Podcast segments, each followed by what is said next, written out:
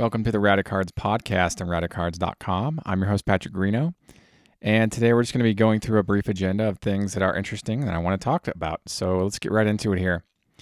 You know, for years now, I've been thinking about this and I figured I'd just add it in as a talking point. How many times is a hot prospect's name said during their peak, right? So, Stephen Strasburg in 2010, Ohtani in 2018, um, etc. How many times is their name discussed at their peak performing hobby, you know, time uh, during their their debut years?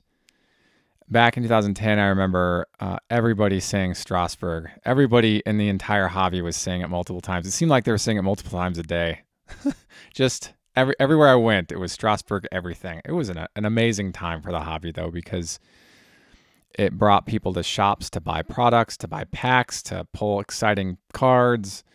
Um, the market was going crazy on eBay. It was just a lot of fun. I like that. I like watching excitement for players uh, when they break into the scene. The 2018 Ohtani, that was that was an awesome time for the hobby too to watch auctions. I blogged a lot about auctions, uh, Ohtani cards selling for big dollar figures, red refractors and stuff stuff like that, um, super fractors and things. Typical classic, you know, the stuff that that everybody chases every year. 2019, we hadn't really had anybody we had Wander Franco, but it wasn't hyped. He wasn't hyped. He was a guy people collected this year, but he didn't have buildup like Strasburg and Ohtani did. Um, and so, uh, you know, I had only heard about Wander Franco when his superfractor was pulled and sold. Uh, there's another guy on the White Sox who's a prospect, but again, there's not, you know, big, huge, crazy people are saying this everywhere you go, these names. So that 2019, we didn't have a, a huge mega prospect like that.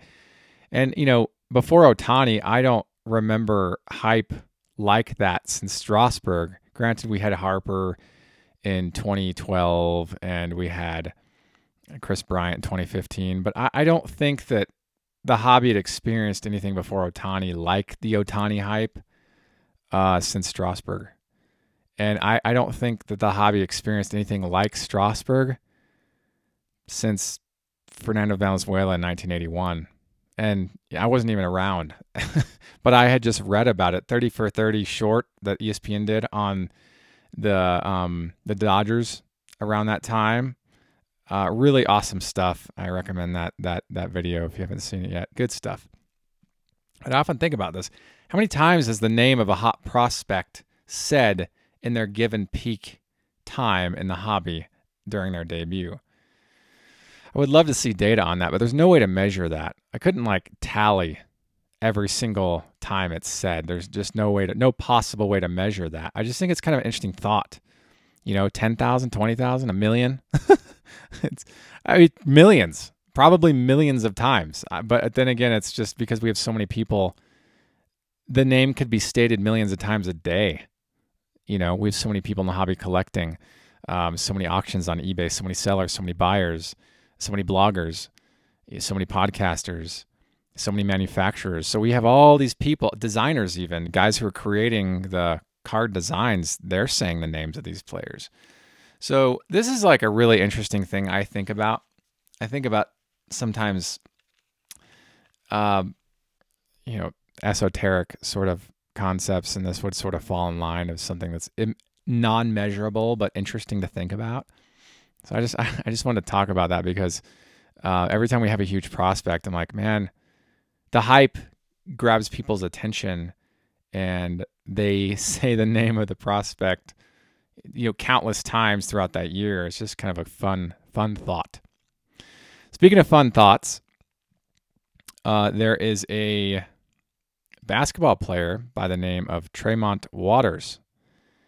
And he signs his name T W A T. That's kind of hysterical in a way because, you know, that's that's that that name, that word, depending on how it's used, could be used as an insult, right? So, but he's signing his name like that. Um, and I don't know if it's deliberate, like he's like, well, that's kind of an interesting way to write my name. I'll just I'll just write it this way. Obviously, it's faster than writing out his full name, but those of us who appreciate a signature, you know, like spelled out and it's legible and it's pretty, you know, perfect examples: Cal Ripken Jr., Mariano Rivera, Pedro Martinez. They all have really great signatures. Tremont Waters uh, has TWAT as his signature, which is kind of uniquely entertaining. I will say that. I want to touch on that because I had come across uh, that on Twitter, and uh, I thought it'd be just kind of fun to talk about. Uh, really cool stuff. He's he's a I think he's a rookie uh, this year, and so you can get his stuff in Panini. You get a bunch. He's autographed a lot of items. You can go on eBay there. If you're on the blog, you can click through and you can see some of this stuff. Whatever is the latest auctions for his autos on eBay. So if you're curious, click through there and have a look. It's it's interesting. I mean, it's it's yeah. I think about autographs on cards and prospects. I've seen stuff as egregious as like just an X. I, I, I was working at a, a, card shop in 2010, and uh, there was a football player who signed his name with just an, a check mark. And I remember thinking, gosh, how lazy can you be to sign your name as a check mark? You know, and and and too, the other problem was that it's like that's forgeable easily because you you have a check mark and everybody else has a check mark. So uh, it's it's kind of it behooves athletes to sign their names legibly.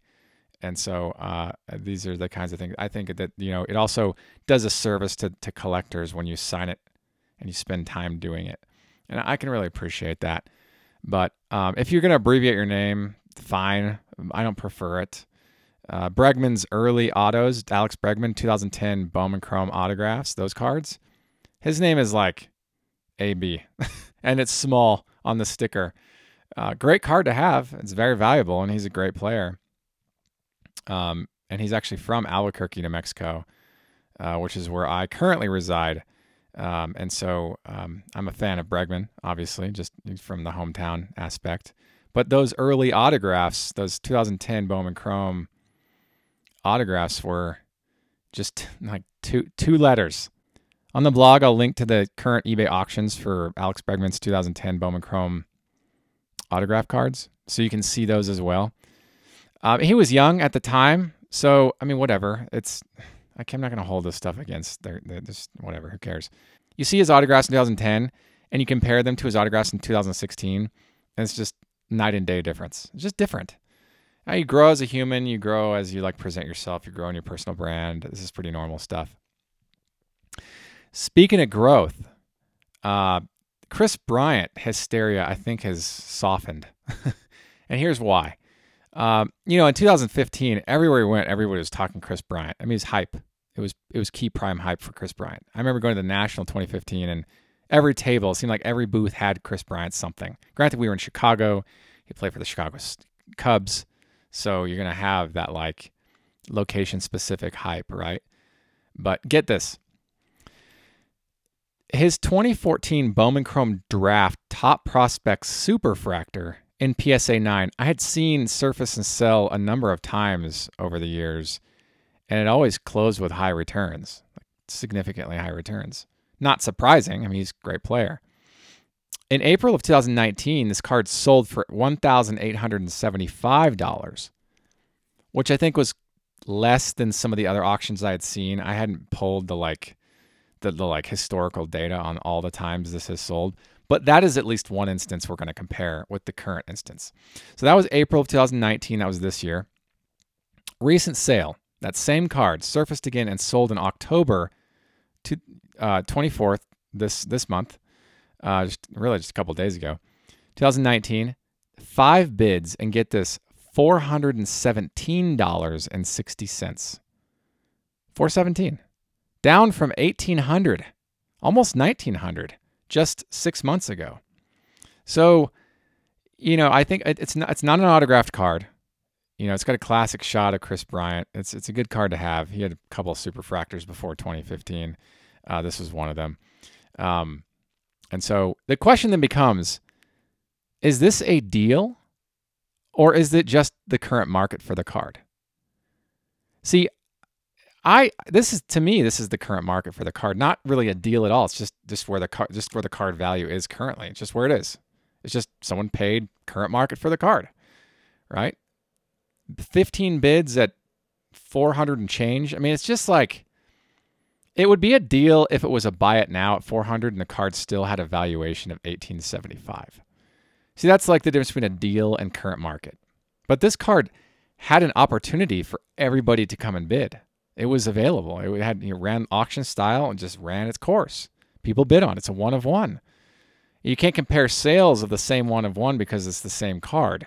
Well, you can compare sales the same one of one, but you can't say that you know um, that that the market didn't speak when it's run auction style, right? You can compare sales over the course of its various times it's surfaced but you can't create an average over a week span of time of those sales. So, for example, I can create an average of sale prices for like 85 Fleer Kirby Puckett PSA 9, let's just say. Those sell every day of the week forever. so I can pick a span of time, like a week, this block, you know, from here to here, seven days, let's say, or whatever time frequency that, whatever span that is.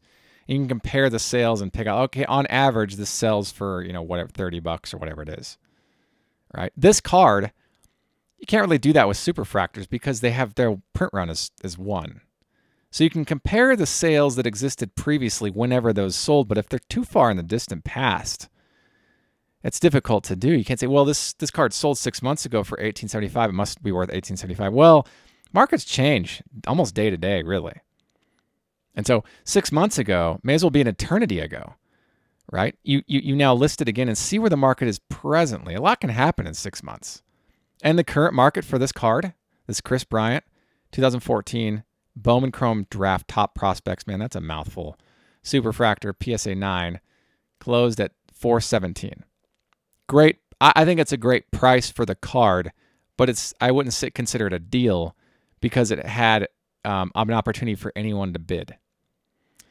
But if I was in the market for it and I, I thought, you know, I had an extra couple, you know, whatever hundred dollars available just to kind of throw out that way, uh, this would have been a good ad. It's a great ad to any collection. I'll say that. It's a great addition to any collection. It's a good solid card of a great player. Um, and and and that that to me, if if you want to qualify deals as great additions, then yeah, it was a good deal. It was a great ad. But they the, the buyer paid market on the card. Now, the question then becomes if it surfaced again, would it return a similar return value? Or would it be closer to 1875? See, I think we're down closer to the 500 mark now, four to 500 bucks, right in there. But I just want to talk about that because that's a significant difference in price in just six months. Speaking of interesting cards, and I blogged about this, so you're you're welcome to go to radicards.com and search for this blog post. Just type in Reggie Jackson in the search bar there. Some of you might know this. For those who don't, uh, here's a little backstory. Reggie Jackson was traded from the Oakland Athletics to the Baltimore Orioles in April of 1976 and appeared in just 134 games with the franchise that year. Topps initially planned to produce the 1977 Topps issue depicting Reggie Jackson in a Baltimore Orioles uniform. However, Reggie Jackson signed with the New York Yankees as a free agent late in the 1976 season. Topps then responded by doing a quick, Im- quick image swap to feature Reggie Jackson wearing a, uni- a New York Yankees uniform on the issued 1977 Topps card we've all come to know. Okay, knowing that, Topps did produce an example or a very small amount of examples of the 1977 Topps card depicting Reggie Jackson in a an Orioles uniform. Okay, it's speculated that the number of proofs, these are proofs because they're blank back cards and they're basically hand cut off the sheet. Okay, it's speculated that the number of proofs of this card doesn't exceed single digit quantity. So one surfaced through a Goldin Auctions auction and uh, actually it, it sold on October 19th of this year. Had five bids, and the final price, the price realization for this was $27,000. It was actually $27,060 Huge, huge money for this card. Now, I'd only heard about this card, and I had heard through the grapevine that uh, Keith Olbermann had acquired one. I don't know how, I don't know if that's factual or not, but I know he's a collector, or he has been a collector in the past of significant baseball cards. This qualifies. And so this was the first time I'd actually seen an example of this card. So I, I blogged about it. You can go to radicards.com, type in Reggie Jackson in this in the search bar, and you'll see the uh, you'll find the article there. Uh, really interesting stuff. You can see this. You can see the, the, the image of the card. Now I, I had expected this to be a big, uh, a big big auction, a big return, but I didn't expect twenty seven thousand dollars. Mind you, the starting bid was fifteen grand. That was the opening bid. So you had guys that were like, well, we're talking probably like businessmen, CEOs, holdings, estate owners, doctors, attorneys, you know, big deep pocket guys. Um, they can they can be in the the competitive market for stuff like this. I myself, you know, I haven't spent you know five what was that? Yeah. Well, I've spent four figures on a card. But five figures is, I mean, that's, I haven't yet spent five figures on a card. Maybe that'll come at some point down the line. Um, but this would be like in my, so like feel of vision, like this is the kind of card I'd want to own. You know, just a, it's such a unique piece. It's such a great ad. It, it's, it's interesting. He played in 134 games with the Orioles, and this is all we have. Topps's proof card, the blank back, you know, hand cut from a sheet card. That's all we've got. Granted, this was at a time when we really only had Topps and O-Pee-Chee, 1977. And so, um, because Topps didn't produce this, obviously O-Pee-Chee wasn't going to get it either. Um, but really interesting that we we had we have this one specimen, uh, or at least there there it's believed that there's more than one, but less than ten you know, whatever that number is. This is the first, my like I said, my first encounter of this card. Really amazing. So, like I said, Reggie Jackson, 1977 Topps proof uh, depicting Reggie in a Baltimore Orioles uniform sells for $27,060. Just amazing stuff. Amazing. Speaking of high sales, and again, uh, if you want to research this next piece too, just go to radicards.com and type in Derek Jeter in the search bar and you'll be right there looking at the stuff I've talked about with Jeter stuff. But this this is a really interesting piece. Now, probably the most popular set to come out of the 90s is the 1996 Select Certified Mirror Gold Parallel set. Cards were printed in a print run of 30. In 1990, speaking of Reggie Jackson, um, when he signed the 1990 Upper Deck card, the header, the heroes card of to 2500 he's 25 of those were signed with the inscription mr october. Really interesting stuff. But that was in 1990 fast forward to 96 now we have a parallel set print run of 30 and it became the most popular set parallel set of, of the 90s of the era uh, really interesting stuff the Jeter is sort of the capstone card in the set, not a rookie card, but a rookie year card. And I say that because rookie year card means that this is the card, these are the cards that came out during um, or after the player has uh, logged the requirements in the at, at the professional level to uh, achieve rookie status. And you'll find these cards in 96, pretty much anything in 96 uh, produced by mainstream companies uh, and and it's featuring Jeter has rookie like um, meaning somewhere printed on the card. So the 1996 Select Certified Mirror Gold card or 1996 Select Certified Derek Jeter just in general, all the cards say rookie on them. They're not rookie cards, they're rookie year cards.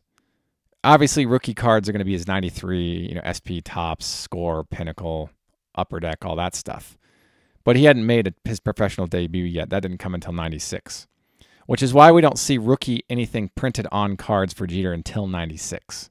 Okay. I just want to make that distinction because I know some people get confused, like it's not his rookie card. Well, no, I, w- yes, it's correct. It's not his rookie card, but it is his rookie year card. Anything from 96, Derek Jeter, is rookie year card status, not rookie card. There's a difference there.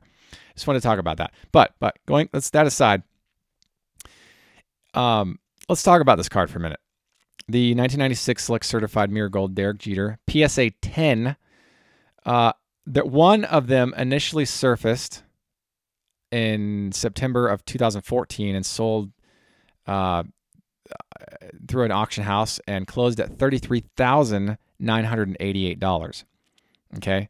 Mind you, at the current at the time of this recording, this is a pop two. There are only two examples. I've blogged about both of these these, these examples, both both both of the, the the PSA 10s of this card. So I have a blog post where you can see both images and compare the pricing. Okay, in 2014, PSA 10, one of them sold for $33,988. Okay, fast forward to this month, October 17th, 2019. Um, the other PSA 10 surfaced and sold for, okay, $202,000. Well, actually, $202,102.02. That's an increase of over 494% in just five years. Okay. So if you bought the one of the that PSA 10 in 2014 for 34 thou, you would be able to turn it around for 170,000, roughly $170,000 return five years later. Now I think about this, I'm like, well, I'd have to really prepare like some kind of a sales like pitch to my bank to get a loan to buy that initial Derek Jeter. So like, you know, in five years, here's the expected growth of return if I turn this around. I could pay you guys back and I can make 170K. Take that 170K, buy income property, and then have a small income property empire just from a Derek Jeter card. it's really amazing to think about. Again, the the this particular auction, okay, from this this month that sold for 200k had 88 bids. 88 qualified bids. That means 88 people. Or well i can't say all 88 people obviously aren't going to have the the the the deep pocket revenue required to uh, you know get to be a competitor at, at this level. But I'd say the, the, the previous five leading up to like 83 to 80, 88, th- that block of people, that five, those five bidders, you know, might be, you know, well off enough to, to maintain this kind of buying behavior. Uh, amazing, just incredible stuff. And I, I would love to see the collection this is going to if it's going to a collection. This might end up in the hands of a reseller. I mean, I don't know. But uh, I think about that. I'm like, you know, if if this is going into a collection, just think about the other pieces in that collection. They've got to be high end. You know, this is, this probably isn't going into a collection of a guy who hoards sealed boxes of 91 upper deck baseball, right? like I just don't I don't I don't I just don't see that. So I see like okay, guys that are paying this much for um 96 select certified mirror gold PSA 10 or paying this much for any card. Any card their collections have to be amazing. They have to be amazing. You know, there are those instances where some guys have deep pockets and they've came along with some new money and they don't care how much they spend. And so they artificially inflate the demand of a card or cards because they don't care how much they spend. That doesn't reflect actual market value. That just reflects a spike in the market. It's not sustainable over time. I don't know what this is, where this went. This might have gone to a legitimate buyer that who uh, this might have gone into a collection uh, that's ripely amazing, uh, or it might have gone to a reseller. I, I don't. There's no way for me to know that. And you know, honestly, whatever. Doesn't matter. Fact of the matter is, this over the course of five years, this returned an increase of over 494%. This card, Pop two, First one of the pop sold 2014, 34 thou. Second one of the pop two sold this year for over 200 thou. Just incredible. I want to talk about that. Again, you can go to radicards.com and you can type in Derek Jeter in the search bar and you can see these two items. Got a blog post there where I've compared the prices and the images. I like this. I want to talk about that. So that covers this agenda for this particular podcast. I hope you enjoyed that. If you have comments, please leave them below. Thank you for tuning into the Radicards podcast at radicards.com. I'm your host, Patrick Greeno, and until next time, enjoy collecting. If you like this content, please subscribe. Thank you. Enjoy collecting.